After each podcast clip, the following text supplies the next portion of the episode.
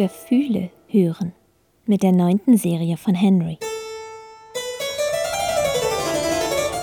Und mit mir, Merle Krafeld.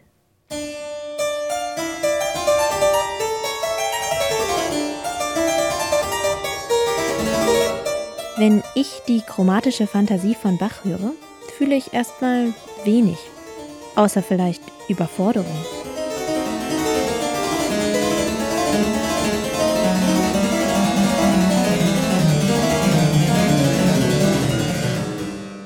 Es ist klar, das ist für Cembalo.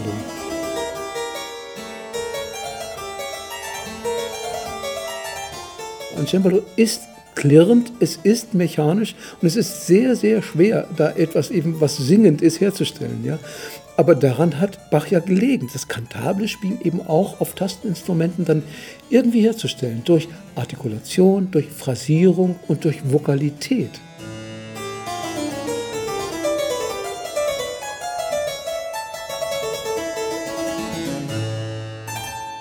In dieser Henry-Folge zu Gast ist Hartmut Flath. Er ist Komponist, Musiktheoretiker und habilitierter Musikwissenschaftler. Also einfach ein musikalisches Superbrain. Mit ihm und von ihm will ich heute Bach fühlen lernen. Oder zumindest mal in die ersten paar Lektionen reinschnuppern. Mein erster Eindruck, ich bin völlig überfordert, ist schon mal gar nicht so schlecht. Äh, diese Fantasie gehört zu dem, was man damals Stilus Fantasticus nannte, den fantastischen Stil. Und im Stilus Fantasticus darf man plötzliche, abrupt Wechsel machen und auch Dinge, die absolut unvorherbar sind und eigentlich nicht richtig einordnbar sind. Ja? Also das heißt, die Überforderung des Hörers gehört zum Stilus Fantasticus. Ja? Also überrumpelt werden und das kann aber gleichzeitig auch ein überwältigt werden sein, das überrumpelt werden. Ist ja auch ein wichtiges Gefühl, was man haben kann. Die Überforderung gehört zu dem, was man zum erhabenen Stil rechnet. Also wenn man im Gebirge ist und ein Gewitter erlebt, dann wird man eigentlich wirklich erschlagen davon und es ist trotzdem grandios. Und das ist etwas, wo ich dann auch die chromatische Fantasie ihren Platz finden lasse. Ja, es ist eine Überforderung, aber eine absichtliche Überforderung.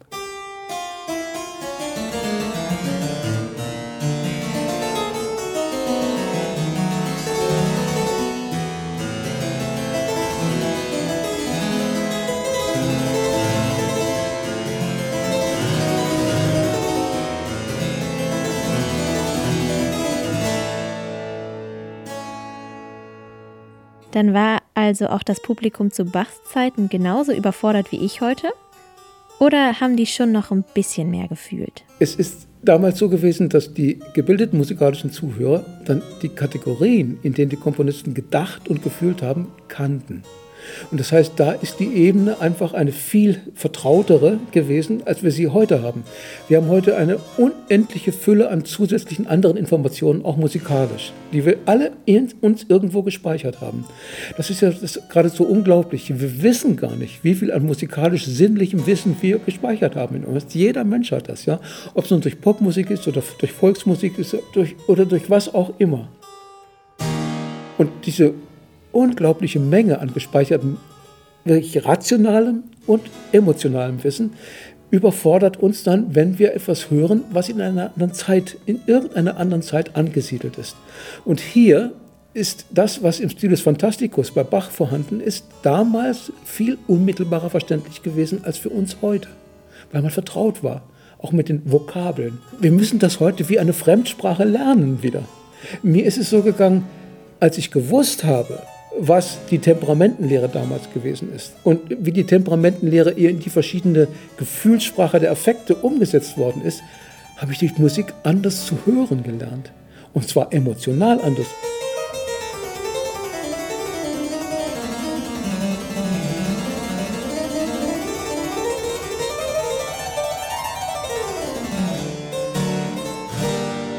Wissen ist für mich ein Bestandteil des sinnlichen Hörens. Und durch Wissen höre ich andere Dinge, als ich es vorher gehört habe, als ich es nicht gewusst habe.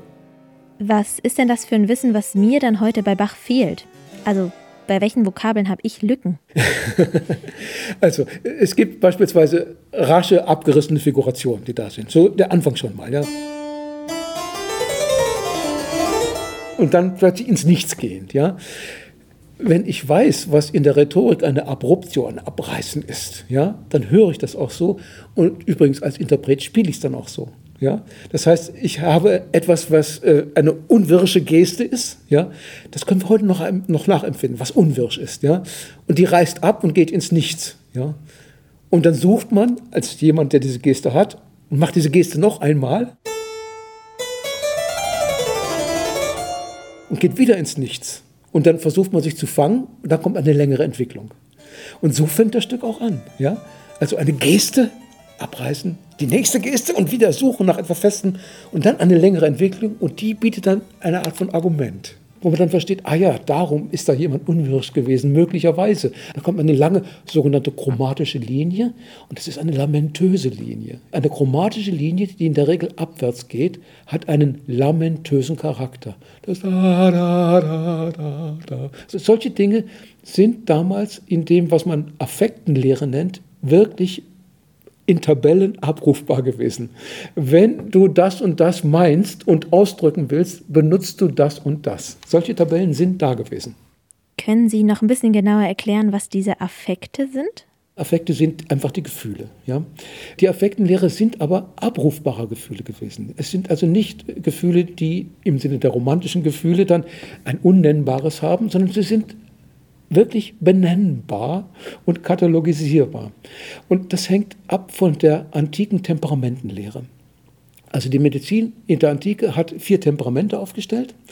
Und diese vier Temperamente sind das Melancholische, Heute würden wir sagen, das Traurige. Es ist aber mehr. Es ist gleichzeitig der Tiefsinn. Der Melancholikus im deutschen Raum ist Faust, der immer kurz vorm Selbstmord steht und gleichzeitig erkunden möchte, was die Welt im Innersten zusammenhält. Das ist typisch melancholisch. Also auch bei Bach ist der Melancholikus, der auch zur Wissenschaftlichkeit neigt. Dann haben wir im Gegensatz dazu den Sanguiniker. Der hat ein leichtes Blut und ist fröhlich und leicht beschwingt, den kann nichts erschüttern. Dann haben wir den Choleriker und der ist beherrscht von der gelben Galle. Koloss ist die Galle. Ja? Der Choleriker hat die gelbe Galle und die kocht ihm über und deswegen äh, explodiert er permanent. Ja? Und solche cholerischen Dinge sind das, womit die chromatische Fantasie beginnt. Das ist der Choleriker und der explodiert und fasst sich dann wieder. Dann fühlt es nur noch einer Der Phlegmatikus, den kann nichts erschüttern. Phlegma ist der zähe Schleim. Ist in der Antike noch nicht so negativ äh, besetzt gewesen. Auch zum Beispiel der Philosoph, den nichts rühren kann, ja, der nicht impliziert wird von irgendwelchen Dingen, ja, äh, ist ein Phlegmatikus. Diese vier Temperamente sind die Grundlage eigentlich der späteren Affektenlehre auch. Affekte sind immer Mischtemperamente. Schon damals wurde vom lateinischen Arzt Galen, der sie katalogisiert hat, auch diese Temperamente, wurde gesagt, es gibt nicht die einfachen Temperamente, sondern jeder Mensch hat Mischtemperamente. Das heißt, ich bin 5% Choleriker, 70% Phlegmatiker, was auch immer. Und auch die Affekte, die dann eben aus Mischtemperamenten sich ergeben, sind Dinge, die man als unmittelbare Affekte erleben kann und die natürlich auch in allen Künsten da sind. Natürlich kann man den sanguinischen Affekt, das leichte Blut, auch in der Malerei durchaus sehen. Die meisten Künstler haben in ihrer Ausbildung Skizzenbücher gemacht, wo die verschiedenen Temperamente und auch die verschiedenen Affekte in Gesichtsdarstellungen äh, wirklich dann festgehalten wurden. Das heißt, sie haben dann in der Regel Blogs gemacht von 40, 50 Zeichnungen, wo verschiedene Gesichtsausdrücke zu den Affekten und zu den Temperamenten zugeordnet wurden. Das verstehen wir bis zum heutigen Tage. Das ist unglaublich. Im Gegensatz dazu habe ich jetzt bei der chromatischen Fantasie nicht so viel verstanden und in der Konsequenz dann eben auch nicht so viel gefühlt. Das Problem bei der Fantasie ist, dass da bestimmte Dinge auch im musikalischen Spezialwissen verankert sind, die wirklich dieses Spezialwissen voraussetzen. Wenn man die Sprache beherrscht, finde ich es ganz wichtig, hört man das mit einer neuen Unmittelbarkeit. Da ich auch Philosophie studiert habe, habe ich eine wunderbare Kategorie von Hegel übernommen. Das ist die Kategorie der zweiten Unmittelbarkeit. Eine erste Unmittelbarkeit, man hört etwas, ah, toll, ja, oder ah, traurig und so weiter, ja. Die zweite Unmittelbarkeit ist eine Unmittelbarkeit, die durch Wissen und auch durch Kontraste hindurchgegangen ist. Und dann erlebt man etwas unmittelbar, aber auf einer zweiten Ebene. Und dieser ist für mich, dieser Begriff der zweiten Unmittelbarkeit, ganz typisch für das Erleben von Kunst. Durch Wissen kann ich meine Sinnlichkeit anders lenken.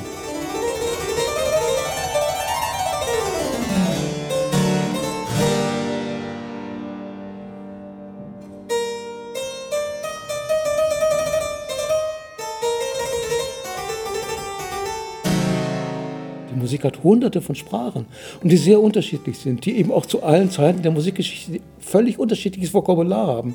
Um eine Sprache zu verstehen, muss ich Vokabeln können. Und ich muss wissen, wie Sätze aufgebaut sind und so etwas. Das heißt, auch da haben wir eine untrennbare Einheit von Wissen und Fühlen. Ich erzähle immer gern, wenn ich in Japan bin und äh, zum ersten Mal in meinem Leben Nottheater höre und so, ja, dann höre ich und so etwas ja und denke, ja, interessant, ja.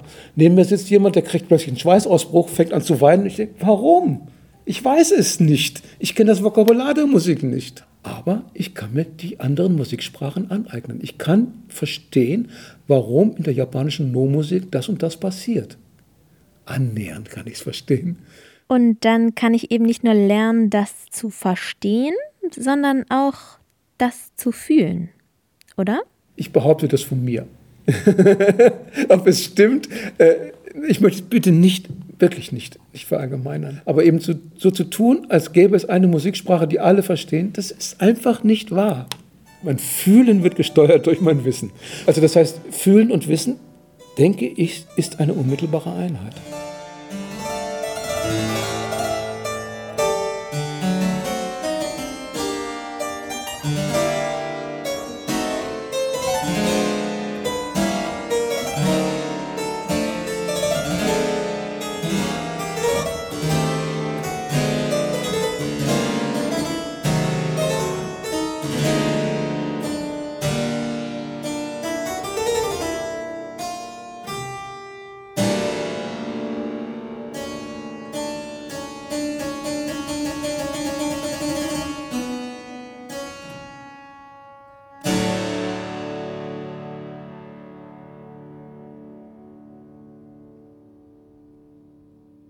Dieser Podcast ist nur ein Teil unserer Henry-App. Die App gibt es kostenlos für iOS und Android in den App Stores. In der App gibt es die gesamte Musik zum Podcast und weiteres Begleitmaterial. Wenn euch der Podcast gefällt, würden wir uns freuen, wenn ihr ihn weiterempfehlt oder uns eine Bewertung bei iTunes dalasst. Mehr Infos findet ihr auch auf henry.podium-esslingen.de. Vielen Dank an Alina Albach am Cembalo und natürlich an Hartmut Flath für das Interview. Ich bin Merle Krafeld vom Fun Magazin. Henry ist Teil der Digitalsparte von Podium Esslingen und wird gefördert von der Karl Schlecht Stiftung.